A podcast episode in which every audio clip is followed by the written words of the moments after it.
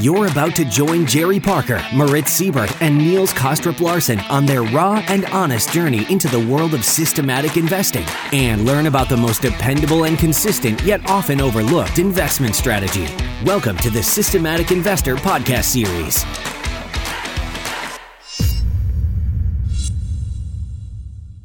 Welcome or welcome back to this week's edition of the Systematic Investor Series with Robert Carver and me, Niels Kaastrup-Larsen, where each week we take the pulse of the global markets through the lens of a rules-based investor. For those of you who are regular listeners, our conversations are intended to keep you focused and inspired to continue your rules-based investing journey. And if you're new to the show, we hope that today's episode will trigger your curiosity to check out the back catalog and listen to the past episodes that you may have missed, like the two solo episodes I did over the holidays, where I went into a lot of details in terms of how you think or can think about designing your trend following program and what that would have meant in terms of performance in the last 25 years. As you may know, the aim of the podcast is to democratize the hedge fund, CTA, or quant investment world, whatever you prefer to call it. And if you want to be a part of this journey, what we ask of you is that if you can comment, if you can share these episodes, if you can rate and review them in iTunes, we greatly appreciate it. And this way we can see that you get some value from our time and dedication each week to create these episodes. And as long as that continues, we will, of course, continue to make them. And by the way, it's not so much whether or not you have a big following and therefore whether or not that your share matters or not. It doesn't really matter at all. In fact, even if you have a small following, because of your share, and whether it's on your feed or whether it's on a page, it tells Facebook, Twitter, Google, iTunes, or YouTube that this is something that might interest other people based on the number of people sharing it. So this is how you can let us know that the topics we're discussing, the content we're delivering was worth your time. So with all that said, Rob, great to be back with you this week. Hope you're doing well. How are things where you are in the UK? Happy New Year, Niels. Good to be back. We've just entered our third lockdown. Wow, yeah. So, and unlike the second lockdown, we have homeschooling. So the children are not at school, but they are learning from home. So our broadband capacity during the week is being pushed to its absolute limit by, trying to get hold of... Time to get that gigabit speed into your house, Rob. I'm not looking forward to, in a few weeks' time, I'm going to start doing my own teaching, university lecturing. So I'm going to be saying, like, come on, guys, I need some of this capacity, please. Yeah. Talk about a scarce resource, right? Yeah. It's not just Bitcoin nowadays, where the FOMO is, it's bandwidth. Yeah, definitely. Now, just as a quick market wrap, it's going to be pretty short. I mean, of course, there were some major political events during this week. The Georgia senator election that surprisingly resulted, I guess you could say, in a Senate control now by the Democratic Party, and a shocking riot, really, in Washington during the certification of the presidential election. Just a few of things that I think most people have noticed. Equity markets, funnily enough, seem to anticipate and focus on the increased monetary stimulus package by the Biden administration rather than the uncertainty. However, the same election results seem to have caused some concern to bondholders, at least, where we saw a healthy sell-off, I think, in U.S. fixed income markets this week. But I want to really go back to you, Rob. Tell us how the year 2020 ended up for you. Yeah, so 2020 actually was, if you've been listening to me on the podcast, as I've been doing my guest appearances over the last 12 months, the theme's been, generally speaking, I did pretty well in January and February, and I've kind of gone sideways since then, up a bit, down a bit. So the end of the year actually was a pretty good performance, I'd say, of up 16.6%. So I'd say that's kind of an average year for me. There's been a couple of years when I've been basically flat or down slightly, and there's been some years when I've done a lot better than that. In terms of markets, best performing market was palladium, interestingly, but also some bond markets up there, Eurodollar, BTPs. And then worst performing market for me actually was the European VIX, the V-stocks. So yeah, quite a kind of hard to see any patterns in the figures for the year, really, to be honest. I mean, if I look at asset classes, the V-stocks brought down the performance in vol to be actually the vol sector, which is VIX and V stocks for me, was my only losing asset class. All the other sectors I actually made money, and metals and agriculturals were the best. So really hard to see much of a pattern there, to be honest. It's been definitely been a mixed year if you look at the indices and if you look at the performance on a month by month basis. I just thought I'd quickly look at December, since it's been about a month since I last spoke to you guys. So in December I was up 4.2%, and I think actually for a lot of CTAs December was a good month. So I was kind of in the same sort of category as people there. And then, for the year so far, actually, as you say, US fixed income sold off, and my worst markets in the year to date, I can see are euro dollar and US 10 years. But I have eked out a small profit in the year to date so far of just up about 1.2%. So good start to the year, but obviously we can't really say much from just a few days' performance. Unfortunately, we can't annualize one week's performance, I'm afraid. But it would have been nice. Only. If only.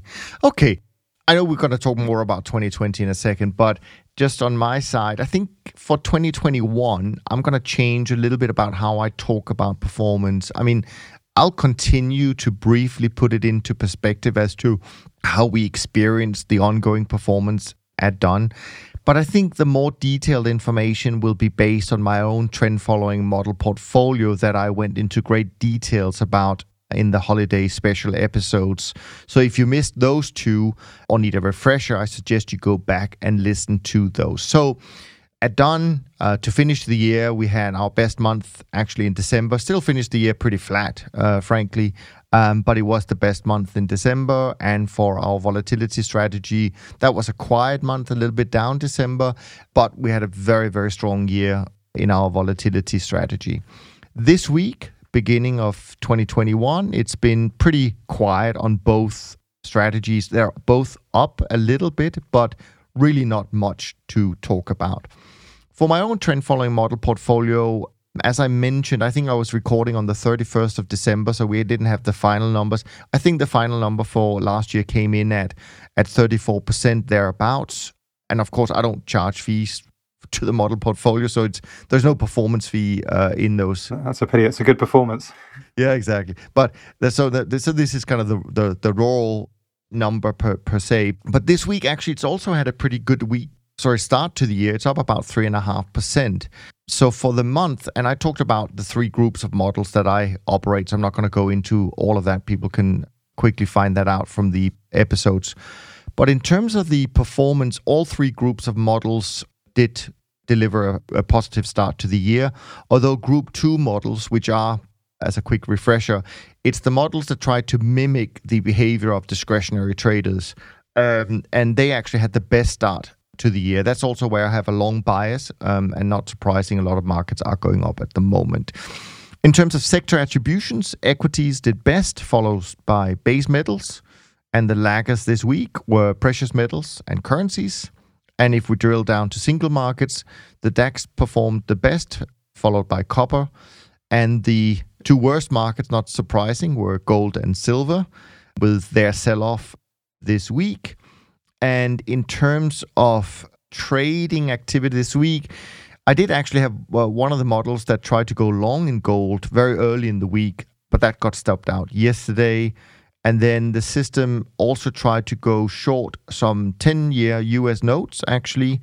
And this, of course, is happening in the Group 3, so the fast-reacting models. And then also during the week, the model or the program as a whole added a little bit of long sugar early in the week. So that's really what happened. Otherwise, not a lot of trading activity in the strategy. Now, before we move on to some of the questions that came in from Michael, Bruno, Kyle, and Craig, I wanted to ask you about kind of a tweet that you shared with me showing kind of the top and bottom 20 hedge fund managers, which had quite a lot of dispersion in returns this year. So perhaps we can use that as a springboard to talk a little bit about 2020 as a whole. What have stood out to you, Rob? Yeah, so it's the list of the top roughly 25 and bottom 25. So you're obviously going to see huge dispersion because you're looking at the extreme ends of the spectrum, right? But what's interesting is there are a lot of funds in there, of course, you don't recognize. They're probably smaller funds. lower AUM, don't have probably quite high vol targets. So you'd expect to see them in the extremes of the distribution. But there's also some big names in there. So on the long side, for example, Marshall Wace had a fund that did very well. Roy Niederhofer had a form that did very well. And there's a fund run by a guy called Crispin Odey, who's quite a kind of well-known UK hedge fund manager. And that also was right up there. But on the worst end of the spectrum, and so these are funds that have lost 14% or more in the last 12 months. Although I should say that this tweet is a bit misleading, because if you look closely, it does have the dates when the performance is up to, and some of them are the end of November. So there's a bit of extra performance in there. One of them actually is till the end of August. So I don't know whether the fund then closed down. So, we can't necessarily compare apples with oranges here, but still, it's interesting to look at the figures. So down 16% was Systematica, which is a Swiss, well-known Swiss trend following fund that was spun out of Bluecrest, of course. It used to be known as Blue Trend. You've got our friends at Winton. Yeah, can I just interrupt you there? It's not their trend-following fund that their trend-following fund actually did well last year. It's a macro RV fund. Yes. Yeah, yes. It's the relative value fund. So just to be clear on that. Good to correct that. So Winton's Diversified Futures Fund, which I'm pretty sure is a trend-following fund, was down 17.5%, and we'll talk about that probably in some detail. And there's another Winton fund that was down 23%. And interestingly, another fund run by Crispin Odey was down 29%. So he had actually huge dispersion just looking at his own book, which was quite interesting. And then we had Renaissance's Diversified Alpha Fund down 33%.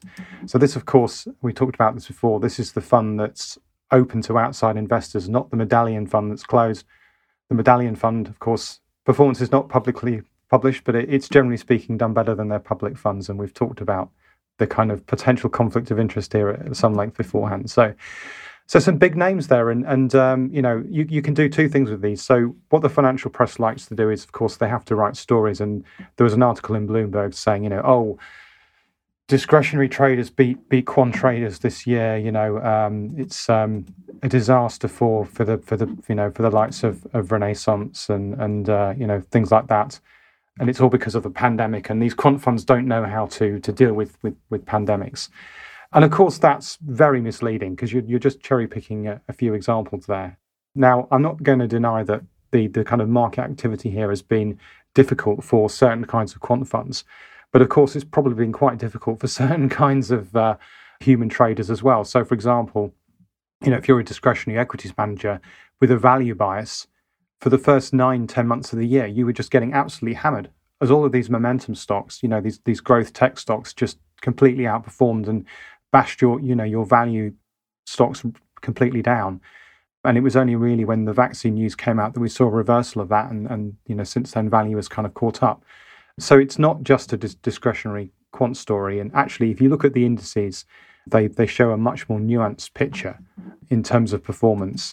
So for example, the SocGen CTA index was up quite strongly in December, which is something I alluded to earlier, and finished the year as a whole up as well. And although there have been some trend-following funds like Winton, which I think potentially is a bit of an outlier, we'll talk about in a second, but there's also been trend-following funds that did well last year.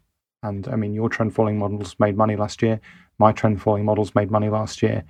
Systematica, as you've already mentioned, did well last year in that particular segment. So it's very nice to hang this simple story of quant versus humans, because it's a nice, easy thing to write about. But there's a lot of dispersion, even within the same manager, as we saw, but also amongst the different styles there. Yeah, no, absolutely. I mean, I did briefly look at the Bloomberg article that you shared with me, and of course, they are trying to make this point that some of the discretionary stock picking strategies did better than the quant strategies, which certainly has not been the case in the last few years. And I imagine personally that the big advantage that some of these non-systematic managers did have in 2020 was the ability to anticipate the outcome of certain things, like the central bank interventions, like the pandemic, frankly, to begin with. And certainly in the recovery phase, really load up on stocks, and in particular on the technology stocks, and essentially go against the trends that we were seeing back in late March of last year. And that's always been an interesting thing, I think, discretionary versus quant. this thing about anticipation, because if you're really good at it, of course you're going to pick turning points much better than we are. But, you know, if you're not so consistent at picking them, then you're going to end up in trouble. The other thing that I think obviously stood out in terms of the quote-unquote perceived disappointment by firms, as you mentioned, Renaissance Technologies and maybe Bridgewater we can throw into that. Although I will say that with Bridgewater, their all-weather portfolio did actually pretty well last year. And I know that many people will judge a firm that struggles during a period of time and to be quick to conclude that their approach has stopped working. We know that from trend following. It comes up all the time. But I really think that you have to be careful with this. I don't think you can have an investment approach that works all the time. And in our world, we know that every single design choice that we make will have, an impact on performance, which means that sometimes our strategies will do better than the average, and sometimes it's going to do a little bit worse. And as long as I know, or you could say as long as the manager knows why that outperformance or underperformance is occurring, and you're still happy with those choices, you should stick with your strategy. And you mentioned it yourself. I mean, I think one of the examples of this really is Winton, and where David Harding made a very deliberate decision to shift his risk allocation away from trend following. And even if this has meant that they have underperformed in 2020, it doesn't really mean that their models have stopped working, in my opinion. And who knows? I mean, it still may be a good decision for them in the long run. The challenge, though, that we all face when we make a big decision like that is that it can come with huge costs in terms of changes in our AUM when a firm starts to make these decisions. But I'm sure you have some views on this as well, Rob. Yeah, I mean, it's interesting because, when I was working at AHL, there was a constant pressure in that we wanted to diversify the models, the sources of return, because we wanted better absolute performance. Because from our perspective, in terms of, we were incentivized by performance fees, of course. Our incentive was to produce the best absolute performance every year. And if you have a strategy that relies on a very narrow set of sort of return factors, return streams, alternative beta, whatever you want to call it, then you're inevitably going to do worse in the long run than something that's more diversified. So that, a portfolio that's got a bit of carry and a bit of momentum and a bit of mean reversion will almost certainly over the long run outperform a portfolio that's purely focused on momentum.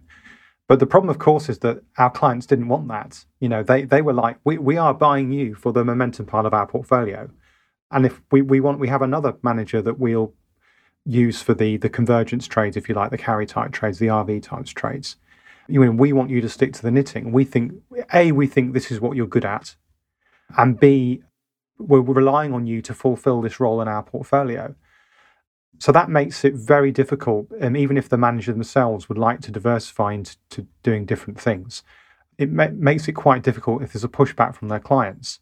So one thing you can try, of course, is to try and, raise new money effectively and say, right, well, we're still going to carry on doing this, but we're also going to launch this new fund, perhaps, that's more focused on a different kind of strategy or a different set of strategies, have a different mandate, and hopefully attract either, money from your existing clients who say, well, we like these guys, we trust them.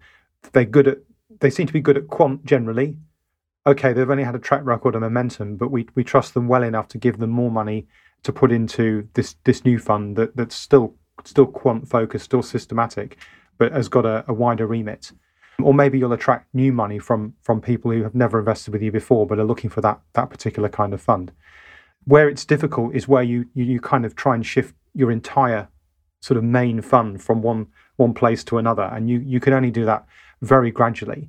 And there's a couple of risks with that. One risk, as you say, is that people won't like it. They will, for the reasons I said, they'll be like, no, we want you to stick to this. And even if you're not explicit about it, which is potentially very dangerous, a good client will say, we've noticed your correlation with your peers has been going down. What are you doing differently? And they'll be concerned there. And the second issue is if your timing is bad and you diversify at the moment when these other things that you're adding to your portfolio underperform. So, and that appears to be what happened last year with Winton. It looks like they underperformed momentum very strongly because they had a lot of other stuff in their portfolio that did particularly badly. Your sophisticated clients won't like the fact that you're changing your mandate, but all your clients will hate the fact that you've lost money or certainly massively underperformed the benchmark. And, Winton sadly are seeing that in a loss to their AUM at the moment. I actually think that's a good point. And I really wonder if you could say that it's not necessarily that they made a bad decision, but their timing was bad. Or unlucky. Yeah. Unlucky. Yeah, of course. Yeah. So I think that's a really valid point. The other thing that springs to mind when you say what you say is that we hear that a lot, that, the people say, well, let me put it this way. When trend followers are doing well, we hear a lot of people saying, yeah, we're buying pure trend because we love pure trend and that's what we want you to do and that's the role you fulfill in the portfolio. The problem with that is that often when trend following goes through one of their bad spells, which it does and which we've been through the last, say, 5 years or so, it doesn't hold and they will redeem. They won't want that pure trend anymore. That's the challenge the manager has, that we almost know that if we stick to our knitting, it's going to be bad for business. We almost know that. And so it's a big challenge. And very few of us, I would say, have done it and just stuck with it, trying to mitigate the weakness of trend following, because there are weaknesses, by just becoming better at it.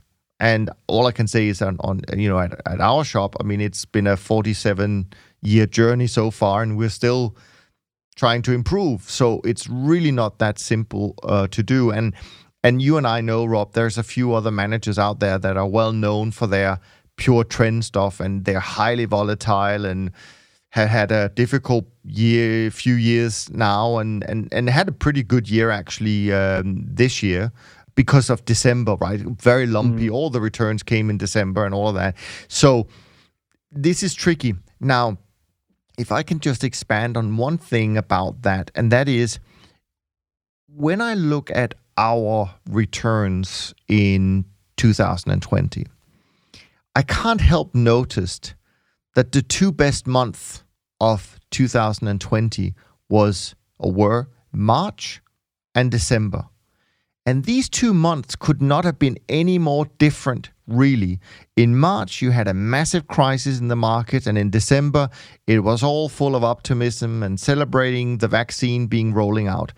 And to me, and I want people to challenge me, I think, if they disagree, to me, that goes to show the robustness of trend following, the fact that it can handle two so different environments, even within a 9-month period.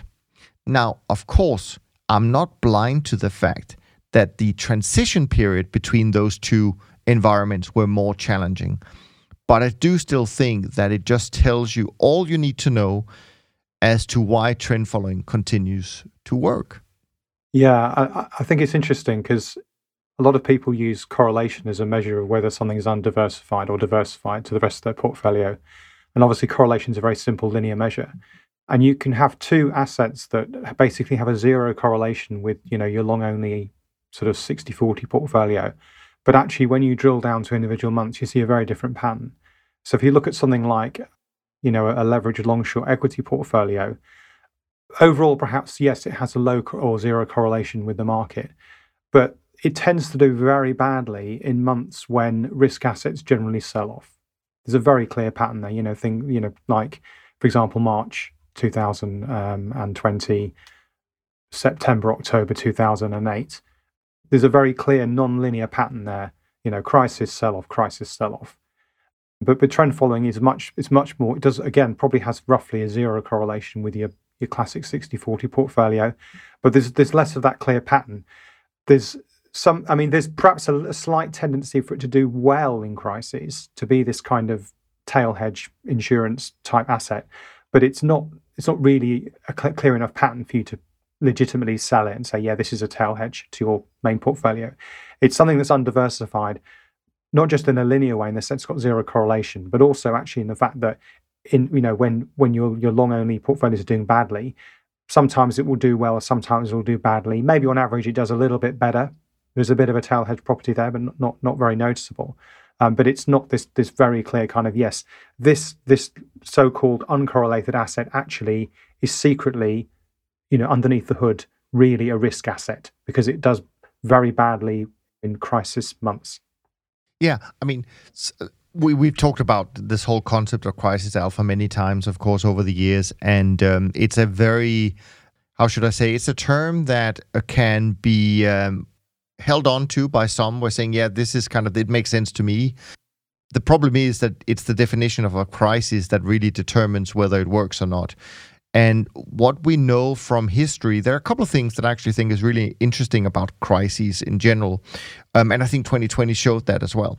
First of all, you can just talk about time frame and speed, right? So we know that the short-term managers did relatively better, certainly in February. Not, I don't know about March, but certainly in February, they did better. And by the way, I should say that I am trying to get a very large short-term manager to come and challenge our views because we're all a little bit biased towards trend following here or longer-term trend following. So let's see if that all works out for our lineup in 2020. But that being said, and we, by the way, we talked, Jerry and Moritz and I talked about this just before the year ended, that it was interesting to see that trend followers measured by the trend SocGen Trend Index had been lagging the performance of short-term managers all year.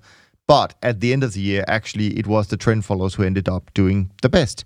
So this is something that people just need to understand, that they serve a different role. And during a crisis period as a whole, they will do better or worse depending on where we are in the crisis. And by the way, I think the probability is higher that trend followers usually, when we talk about crisis, we really mean equity crisis. But I think the probability of trend followers to do well in the initial part of an equity crisis is probably quite low, simply because we tend to be on the wrong side of the equity part of the portfolio. And if I look at our attributions in the last few years in terms of sectors, equities, I think actually is pretty much the worst sector because we've had too many of these really sharp sell-offs at a point where you're coming from an all-time high, and so you're fully loaded up on equity. So that's normal. And this is why we diversify, because what other managers that we know well in this industry, when I look at some of their studies, and I see it on our side as well, the most consistent sector during crisis is actually things like commodities. They tend to do well. And this year as well, commodities actually did well. For trend followers. And they certainly did well during the crisis because we had energies where we could make use of the short side of that trade and so on and so forth. So that's one point I would say. So you're right. I mean, people really shouldn't buy CTAs or trend followers for tail hedge protection. Then I would say it's probably much better to look into some kind of volatility strategy, which is also why we on our side now have that as a standalone product, simply because it can react much faster. It can be more specifically exploiting expansion of volatility in terms of short-term expansion of volatility than a trend following program can. But again, you end up with the same challenge as an investor that you talked about, Rob, and that is, okay, so if I choose the short volatility guys, I'm going to make money most of the time, but I'm going to partly blow up, once in a while. But if I choose the long volatility, which is going to help me during a crisis, I'm going to bleed a lot in between the crisis, and I'm most likely going to sell that investment just before I need it, almost like a trend-following strategy. So I think the challenge to investors, and I actually think that Richard Brennan down in Australia and his crew does a really good job of showing how, if you combine, and they, I think, use like 10 of the best CTAs, they put them in a portfolio, of course, with the benefit of hindsight, because it's based on historical returns. But if you just show how even a combination of trend followers, how they can blend well together and create very attractive, not just overall returns, but risk-adjusted returns, I think it's very hard to ignore the value of what we can add to a portfolio. Yeah. Just one thing before we finish 2020, I think I should say, I actually got a friend who works at Systematica, so to correct for my mistake earlier, I will point out, I've just checked, and the Systematica Global Trend A Fund was up about 2.5% last year, so yeah. Yeah, and I think Blue Trend did even better, actually. Yeah.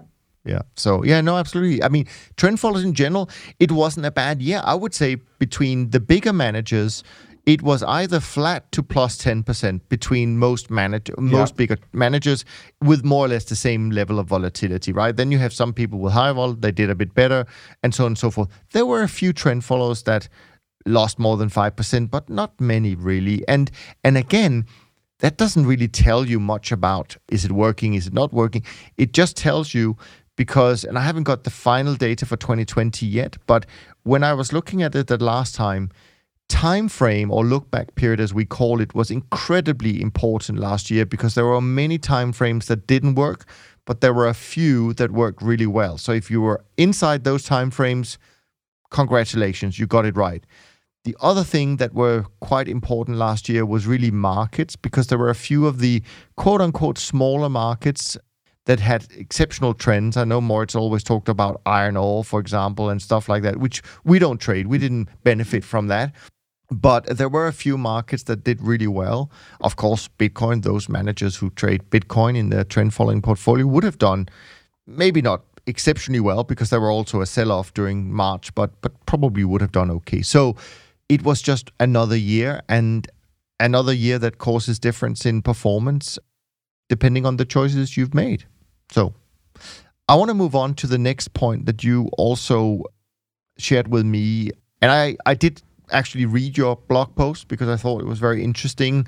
And that's about, risk and maximum drawdown, how that all fits together.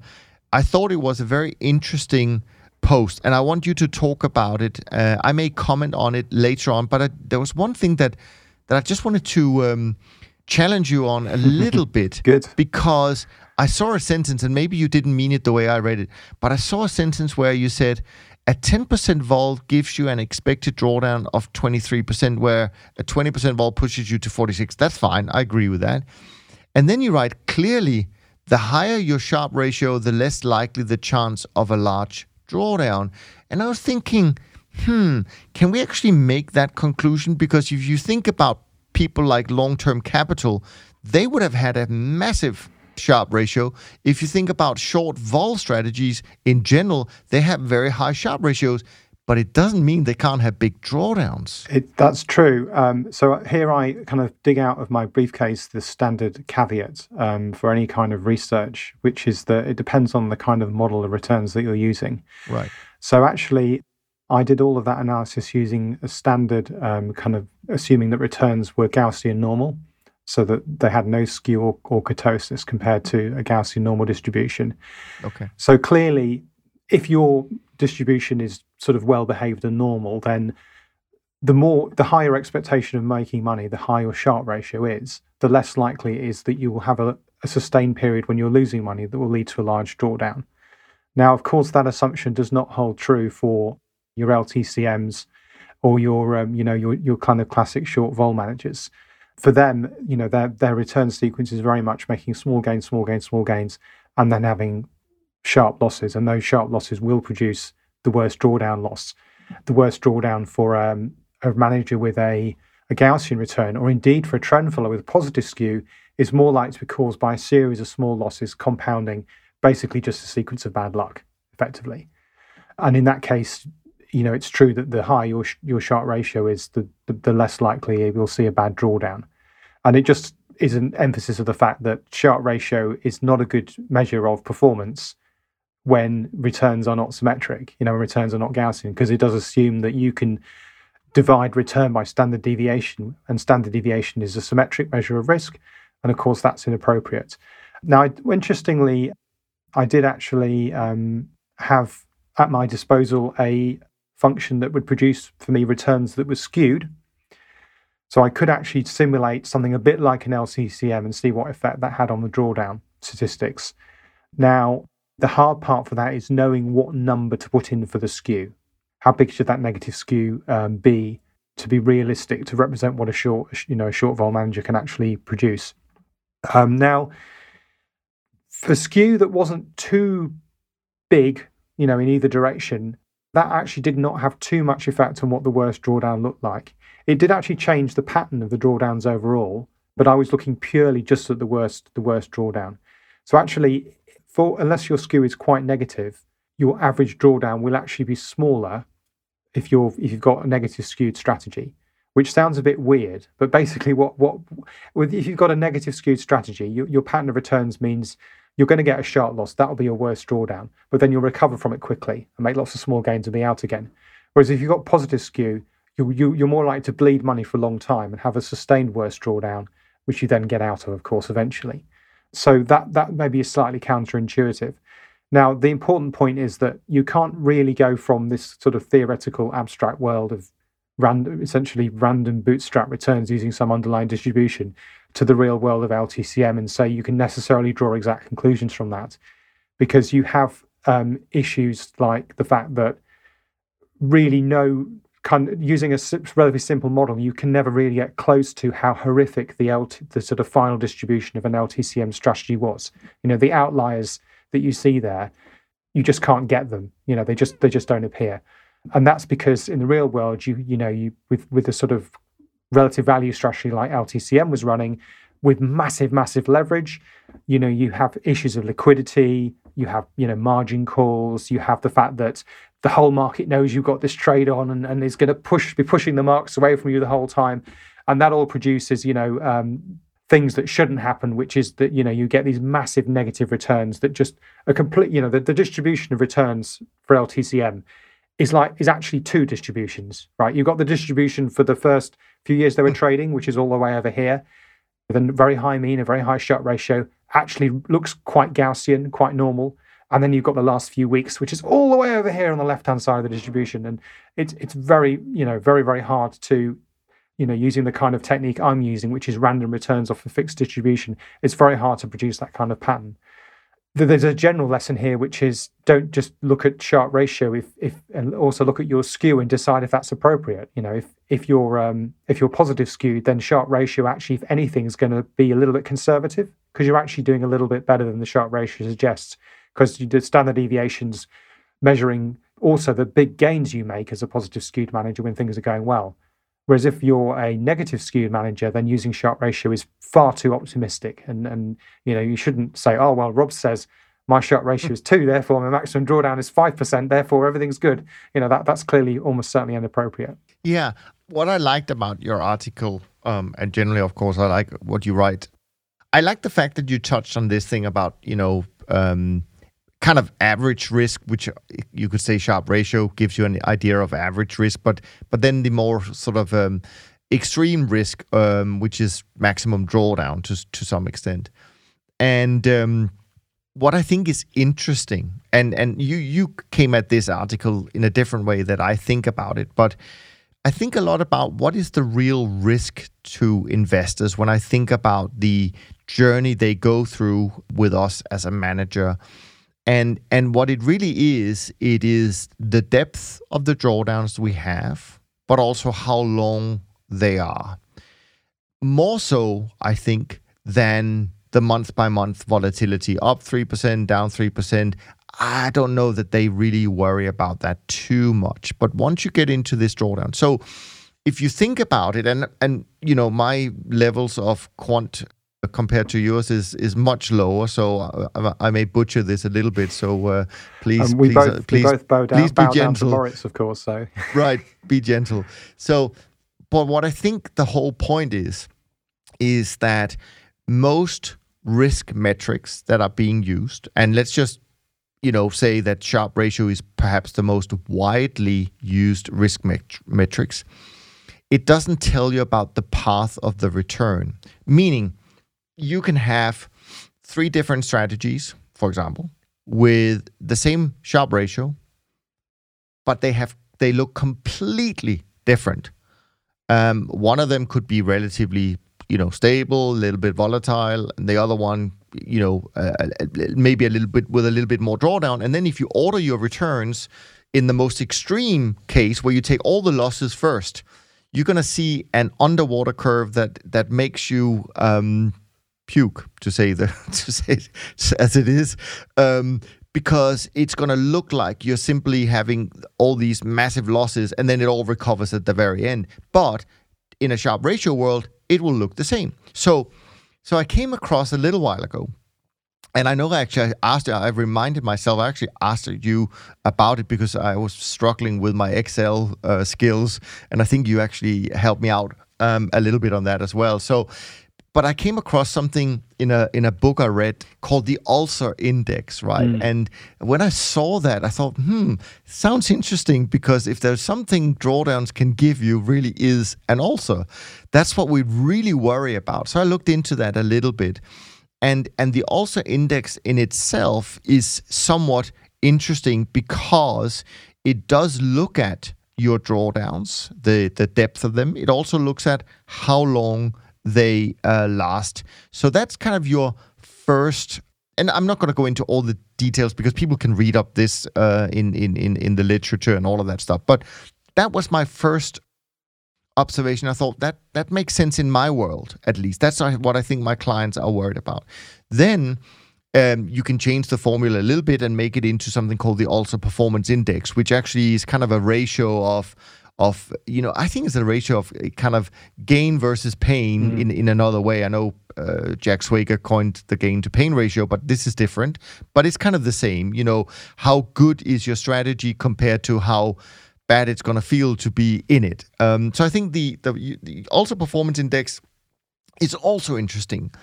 But then I think this is where it becomes really interesting, because if there's one thing that we know of, and I alluded to it a little bit in terms of, long-term capital, we have Bernie Madoff, we have other strategies. I'm not going to mention the names because where you think you look at them as, oh yeah, that's a safe manager. And then suddenly they have like a really outsized performance year to the downside. But then they start, you can then take it further and you can start looking at, kind of the conditional drawdown of the strategy, a little bit like VAR, but only looking at the downside.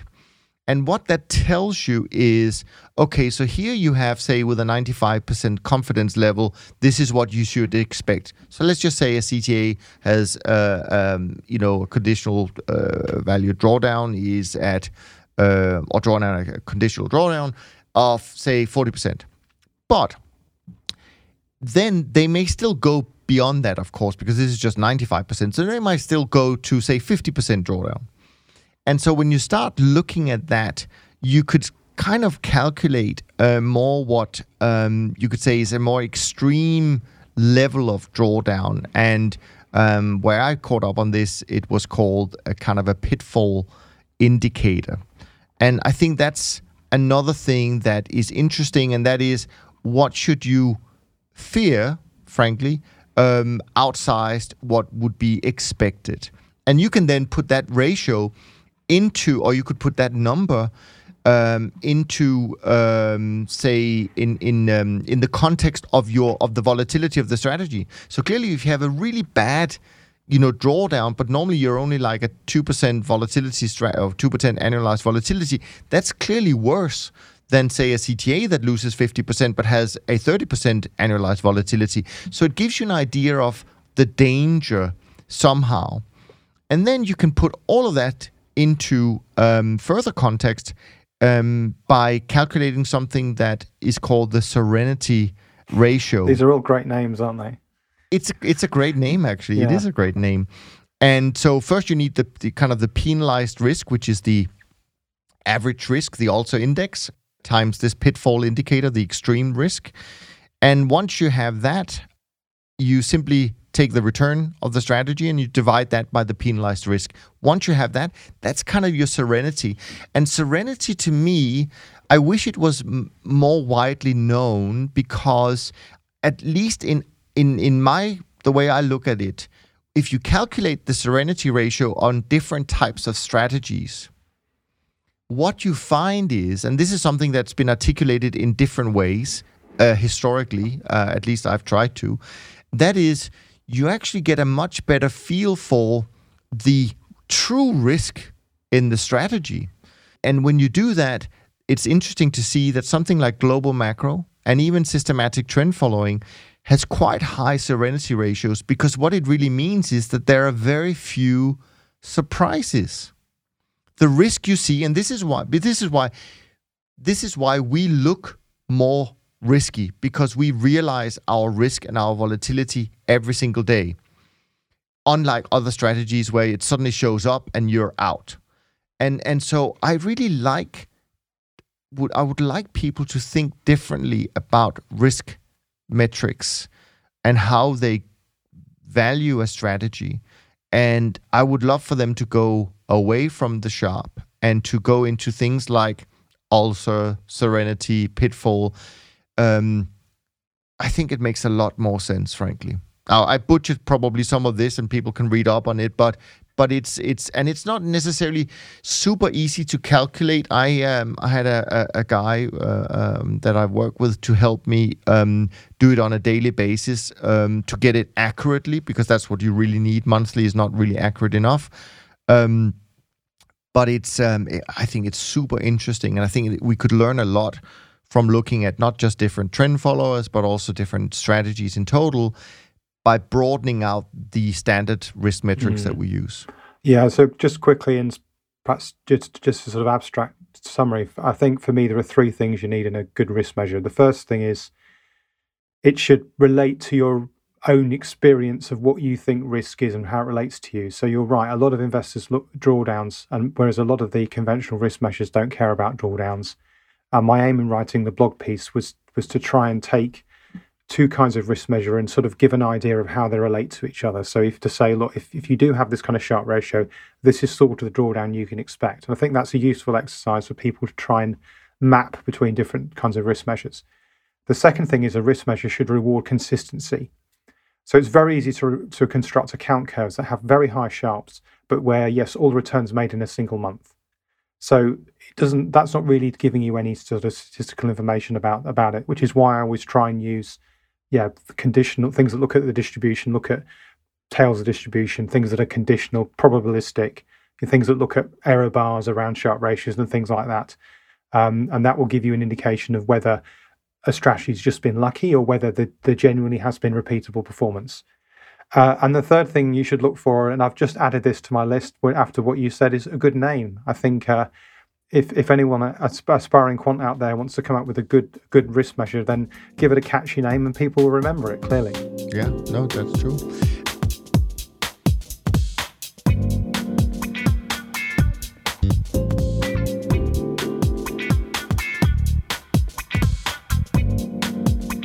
Like questions now. I know you had more things you wanted to talk about, but no, maybe some of the questions. Let's do questions. Yeah. And so, funnily enough, the first question, which actually came in, and I apologize for the wait, Michael. It came in late December, but it's quite funny because Michael, who wrote the question, actually also commented on this particular blog post, and I think you agreed that he had made a couple of good points. He's a smart guy. To it. Yeah, smart guy. So Michael writes, so he talks about a question that he sent us last year, and he says, a follow-up question. Currently, I trade about 30 U.S. futures instruments, equity indices, treasuries, energies, metals, ags, currencies.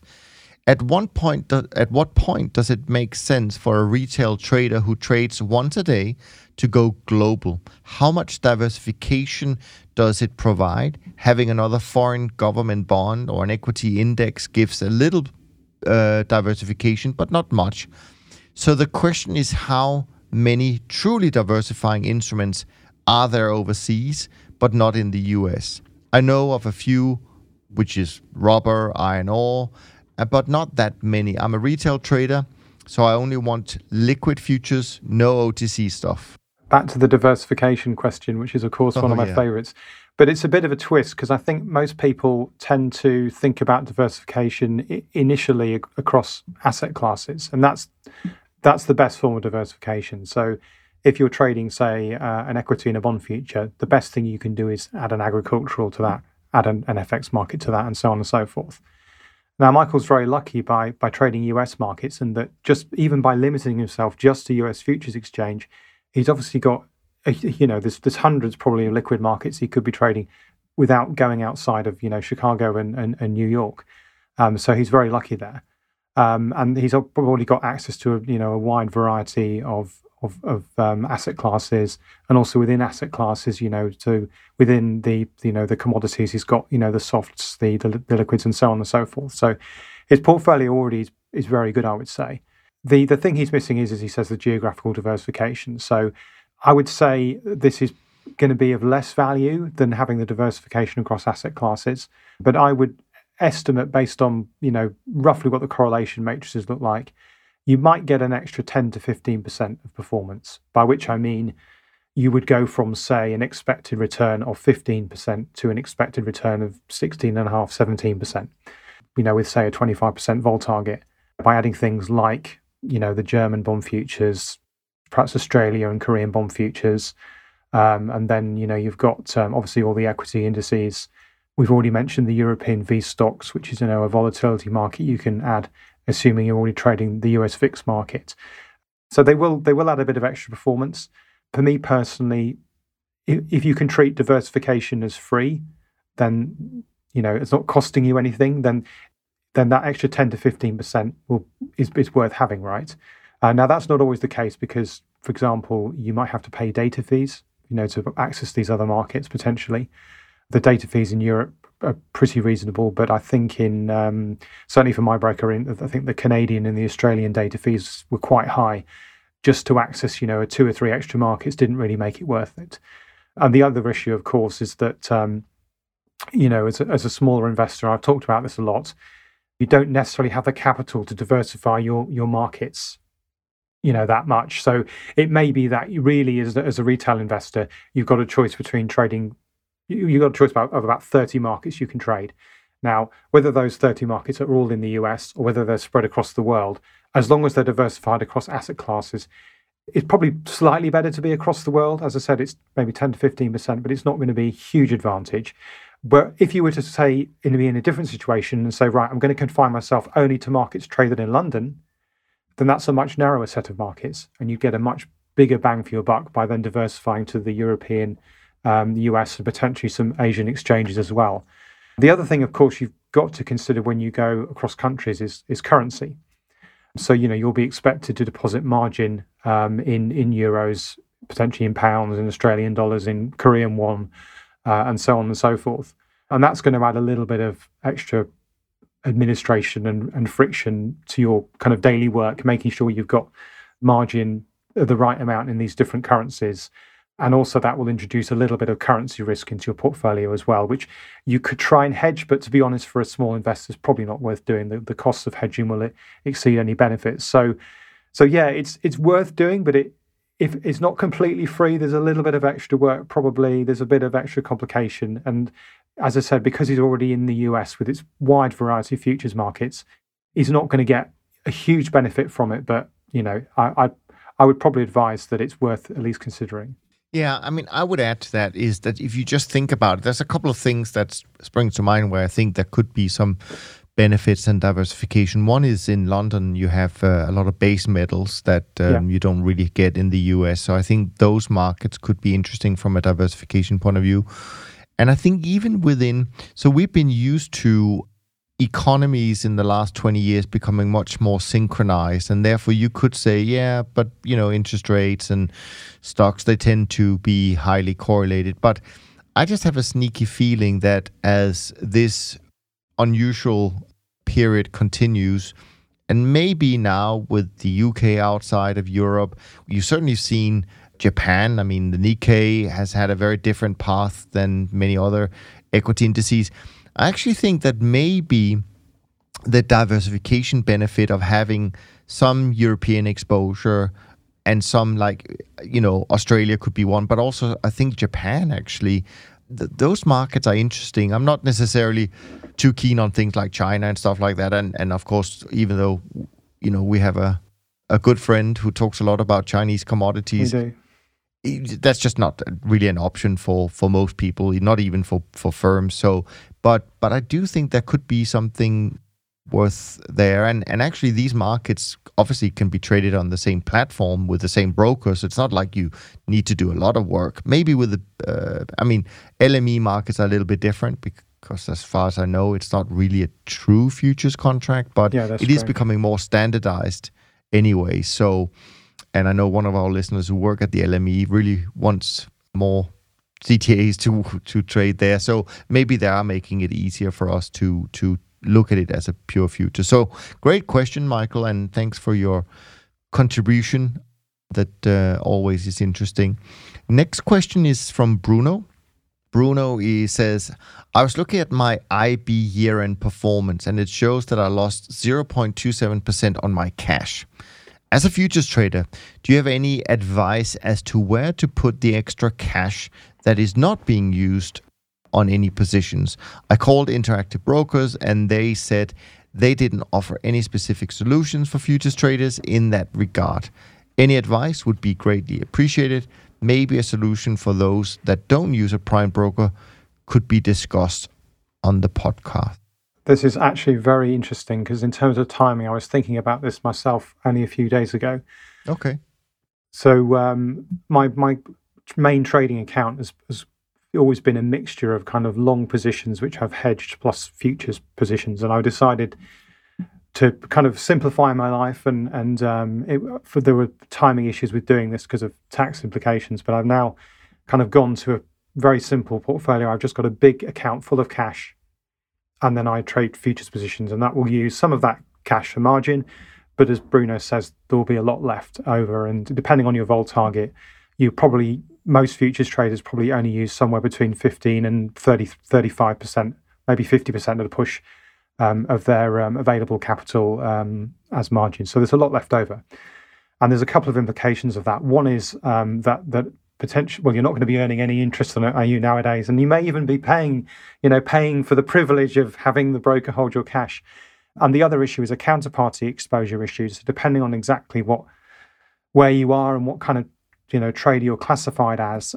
For me personally, the first £85,000 of that cash is, I believe, is insured by the government effectively, but everything else is uninsured. And it is, if something happens to my broker, which, touch wood, it won't, that would potentially be money at risk. So, it's kind of like, well, what do you do with this extra money? The difference between the insured cash and the cash you need for margin.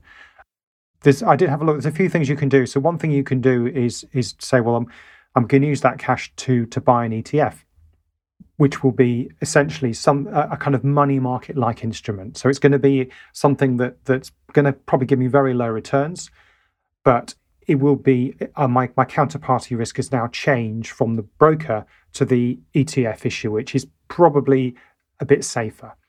And, I was looking at a couple of options for this. So one was based on a total return swap of Sonia, which is the overnight sterling rate. So it's very, very similar to a money market instrument.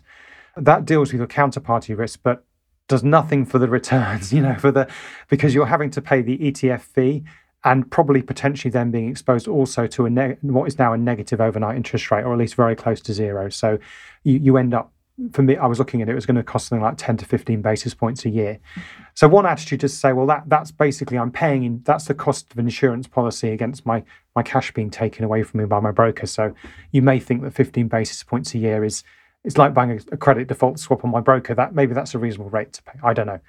The other thing I looked at that was a bit risky was to invest in another ETF that had very short-term exposure to corporate debt, to commercial paper, basically, that kind of thing.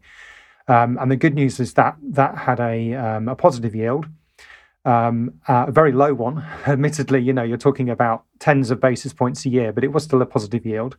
In terms of risk, obviously there is counterparty risk, but it was, the duration is, a couple of days. So it's very unlikely that all of these big companies will go bust at once. And interestingly, if you looked at the price of that ETF, it's basically a very shallow straight line going upwards. And then in March, it dips down very dramatically because obviously everyone then is panicking and, and the thing sold off below the NAV value, but then it returned to this very nice curve upwards. So that's a slightly riskier way of getting around this issue and picking up a little bit more yield, but opening yourself up to slightly more risk. The other thing to mention for IB customers, and I don't know whether this applies to Bruno, but I think this is a US program only, but I got an email literally a couple of days ago saying that they're going to start a cash sweeping facility, which basically means they would automatically sweep your cash into a government insured account on a regular basis. And I haven't really looked into that. And I don't know whether that's a US thing only, because it did talk about FDIC insurance, which obviously wouldn't apply to US to non-US customers. But that's another option. But the short answer is, Niels, is there are no easy answers. We live in a world where cash yields nothing, and you can either suck that up and live with it, and potentially even have to pay a small amount to insure yourself effectively, or you can try and run your account at very, very efficient levels of cash, which has its own risks potentially, or you can take a bit of risk and park it in something that's going to give you a bit more yield, but potentially opens you up to some counterparty risk. I mean, being Danish, I follow the Danish markets. Negative interest rates to you are just normal, right? We have probably some of the worst negative interest rates on everything pretty much nowadays. I think you're down to, in many banks, anything above £10,000 equivalent, or maybe £15,000 equivalent, you pay now negative interest rates. So one thing I just want to make clear is that there are sometimes you just can't fight. Where you have to accept that that's the way it is, because anything you do to change it will put on a certain amount of risk. And so it's either you keep it safe and you pay, or you take a risk and you might, save a little bit.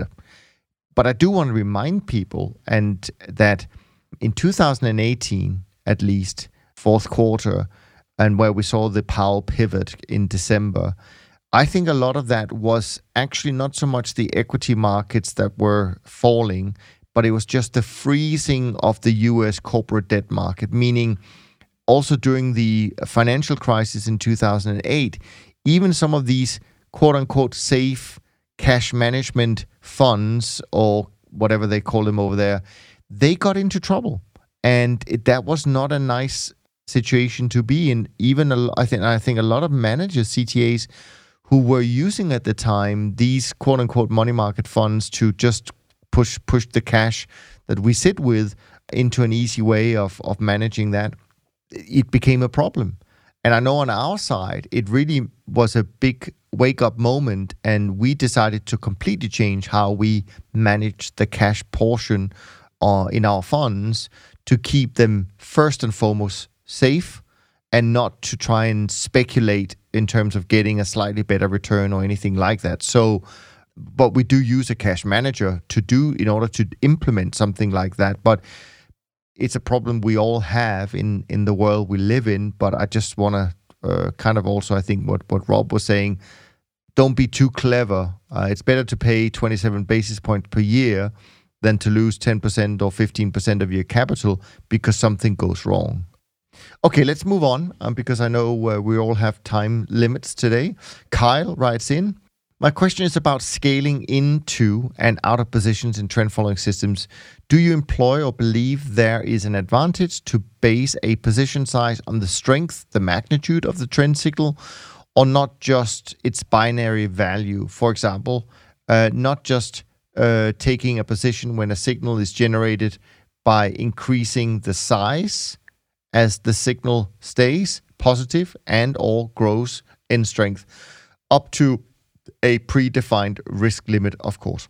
I would be interested to hear your thoughts and any research that you've done or come across that covers this topic. Now, I'm gonna start on this one, Rob, so you can catch up on the question. I know you had just had to pop out for a couple of seconds. So essentially, Kyle, I think that most trend-following systems, because we don't just look at one time frame, most systems are really not binary, meaning we're either fully long or fully short or neutral. So you could think about it as long as you introduce different, and it could be time frame. So you could have to make it very basic, if you have a system that uses breakout based on 50-day highs or 60-day highs or 70-day high, whatever the number is. By having several of them, you could say that the stronger the trend becomes, the more it's going to break out of these time frames, and so you're scaling into your system, and vice versa, you're going to be scaling out. So this can be done in so many different ways, but I do think that it makes sense not to put all of your eggs in one basket, meaning only trading one time frame. But I want to caveat it a little bit, because I think if you, and this, of course, we don't really would touch on this in terms of the diversification you get from trading different markets, because that's important as well. But if you just look at the time frame issue, in some periods, of course, getting in with your full position size in one go can be a big advantage, because if the market just goes and doesn't look back, then you could say you get your full exposure straight away. So I'm not saying necessarily that you're going to get better performance by scaling in and scaling out. But what I'm saying is that you're more likely not going to suffer as big drawdowns as you would otherwise do, because when you use very few timeframes, only one timeframe, so you're really binary in your position size, when markets, which they tend to do, unfortunately, go through these range trading periods, which can last for years, frankly, in some markets, you're going to lose a lot of money by being stopped in and stopped out several times in a row. So I think as much of it as you could say it has a performance-related aspect of it, it certainly also has a risk aspect, in my opinion. So I hope you had time to get this, the sense of the question, Rob? Yeah, absolutely.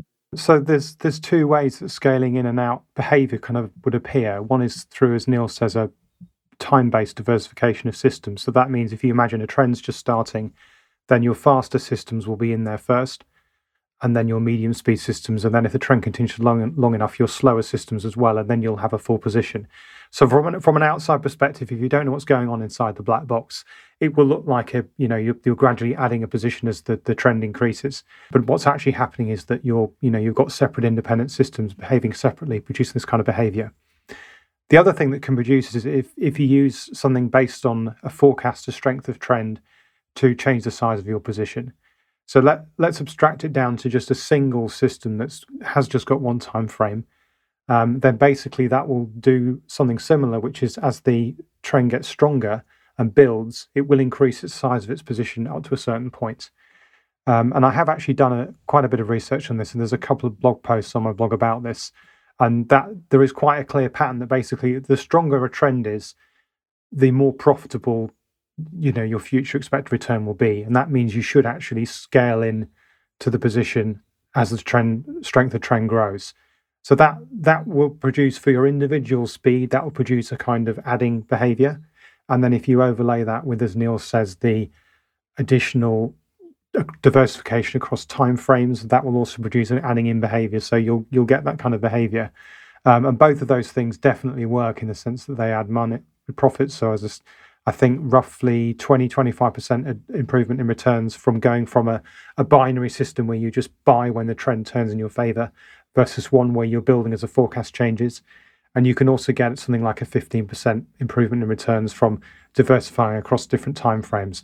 And as Niels says, it's also very much about giving you more consistent returns in your back test than going forward, because if you have something like March where the market sells off very sharply and then goes up very quickly, if you have got a kind of all-in or all-out system, a difference of just a few days of when you make that decision to switch completely could make a massive difference to your returns, and could easily, for example, for 2020, have moved you from a profit to a loss just by basically what is bad luck. Whereas if you've got a diversification across timeframes and you've got something where you're scaling in and out more gradually of your position rather than just going in one go for a given time frame, then that makes it less likely you'll be exposed to this kind of idiosyncratic return risk on just a few days. Yeah, no, I think you're spot on there, Rob. And I think actually 2020 was one of those years where there was huge difference. I mean, you could have been a trend follower and lost your shirt. Yeah. And you could have been a trend follower and made a bundle of money just by having the right or the wrong time frame. So yeah, generally I don't recommend just sticking to one time frame. For sure. Let me jump to the final question for today, because I know we have a hard stop today. So this question is from Craig. Oh, nice to hear from you, Craig. I had a small question for the podcast. You may have answered this before, so apologize if you have. I've noticed that we are increasingly living in a world of an aversion to risk, or I might even go as far as saying phobia of risk. And this has been noticeable socially, politically, and in investing with the trend towards passive indexing. How can trend following take advantage of this environment? It's a good question, actually. It is a good question, although I would slightly disagree with the fact that there's been aversion to risk in investing, because there's, we were talked about value and growth, at the start of the podcast, but if you look just at kind of average multiples in say, US equities, they're pretty high. I mean, people are talking about bubbles just generally, but also in individual stocks like Tesla, which, of course, has gone up a lot recently and made Elon Musk the richest man in the world, as we're all aware of. So I'm not completely sure I'd buy the idea that people are, in a sort of strict valuation sense, becoming more averse to risk. Certainly in March last year they were, because obviously there was a big sell-off and the valuation multiples changed. Now actually the multiples, particularly in the US, less so in Europe, and certainly in the UK, look quite stretched. But I guess trend followers can benefit if trends happen. So if people become, for a series of years, either more risk averse, which would produce a sell-off in assets, then obviously that would be a nice clear trend we could pick up on. If, on the other hand, people become less risk averse and prices rise, then obviously that would be a clear trend. That's a kind of sort of trite answer, if you like. I guess more generally that if people do really genuinely become less averse, more averse to risk, then what they ought to really be thinking about is diversifying their portfolios to different sources of risk. Because if you're worried about the equity markets, but yet you've got all of your money in the equity markets, well, that doesn't make any sense, right? You should really be diversifying into something else. Into what, though? Bonds. I mean, as we've discussed, bonds and other kind of interest rate instruments don't look great. You can still make money from carry probably, but you're unlikely to make money from interest rates going down a long way from here. So, other strategies, things like trend following, that's really where people ought to be thinking about putting their money. Whether they will or not, I don't know, because, if people perceive those as risky, as trend following as risky, despite our best efforts to educate them otherwise on this podcast, then obviously they'll stay away from it. But really, that's what people should be thinking.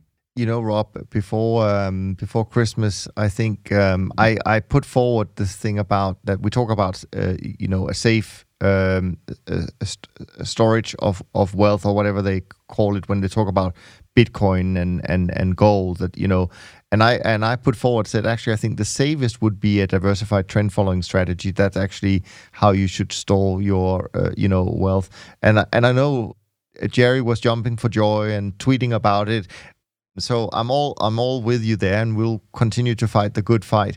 But going back to the question, I actually disagree a little bit, because I actually do know I think I know what Craig means when he says that there's this risk aversion, because I sense it as well.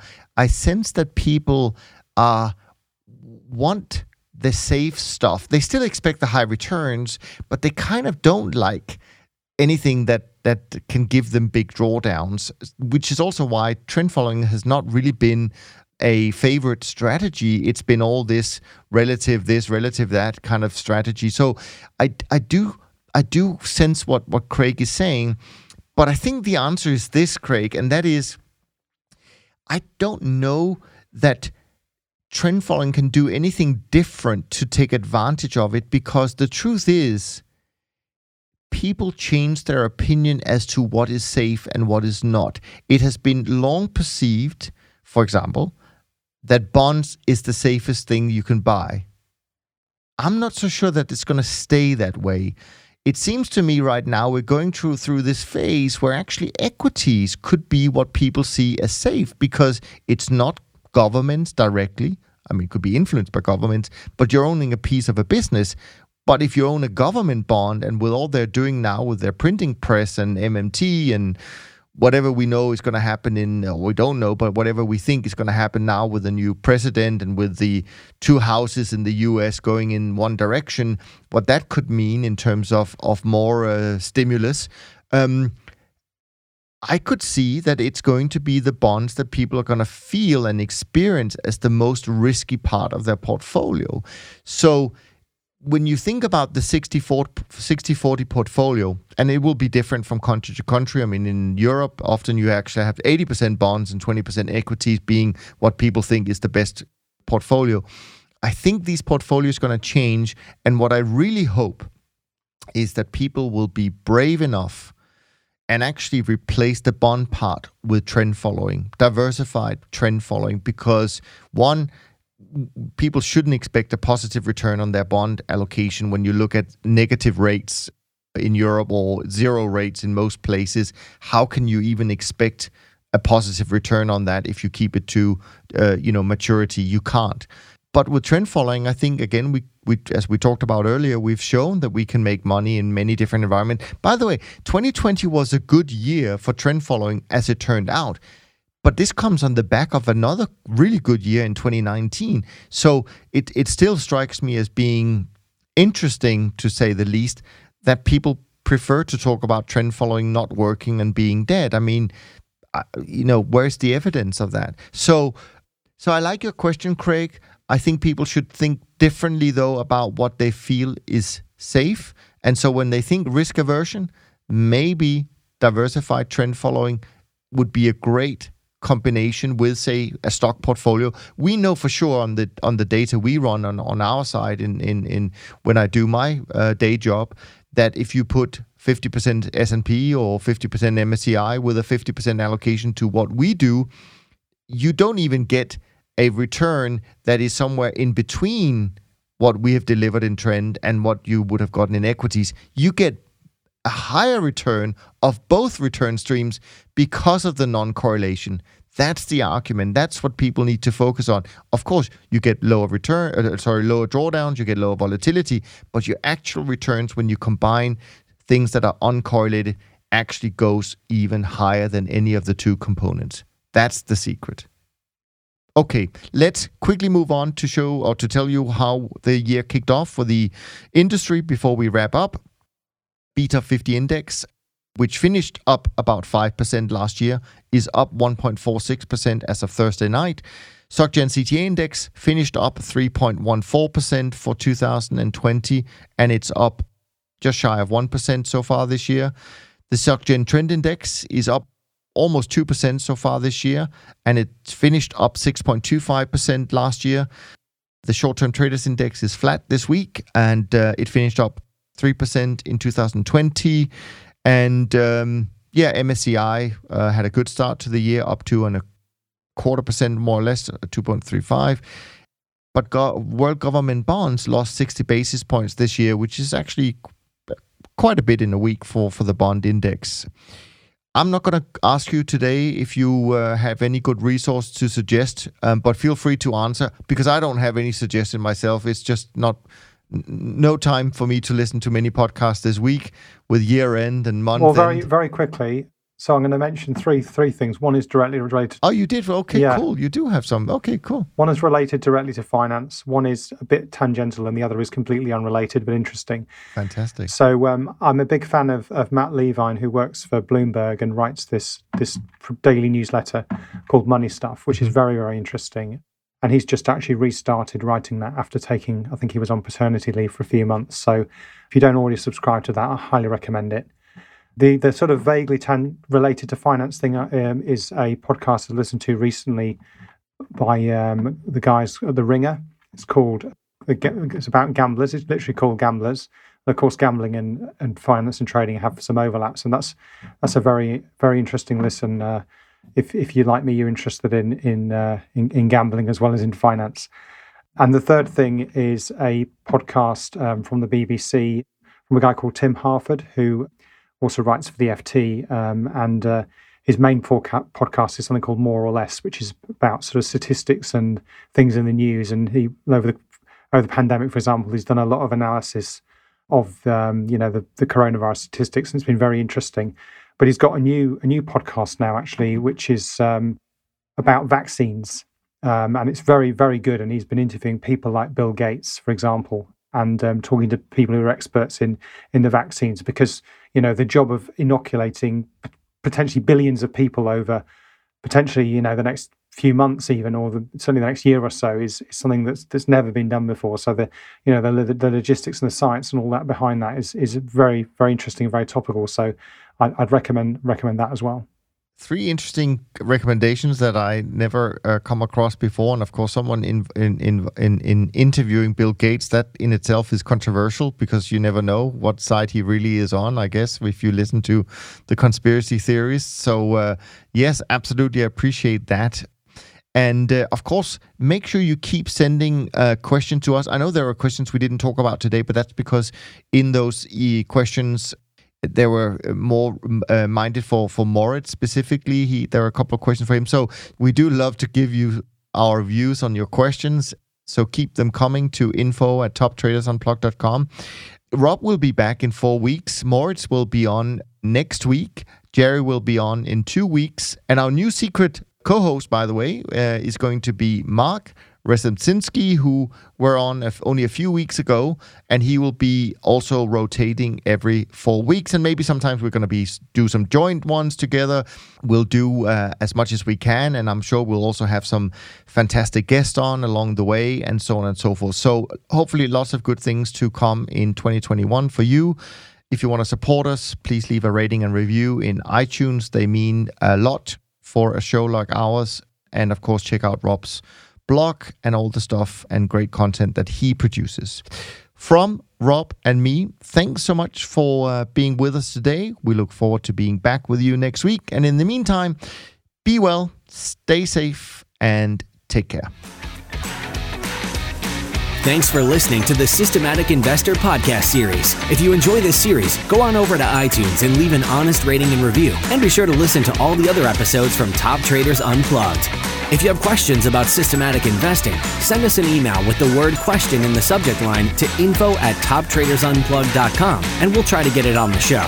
And remember, all the discussion that we have about investment performance is about the past, and past performance does not guarantee or even infer anything about future performance. Also understand that there's a significant risk of financial loss with all investment strategies, and you need to request and understand the specific risks from the investment manager about their products before you make investment decisions. Thanks for spending some of your valuable time with us, and we'll see you on the next episode of The Systematic Investor.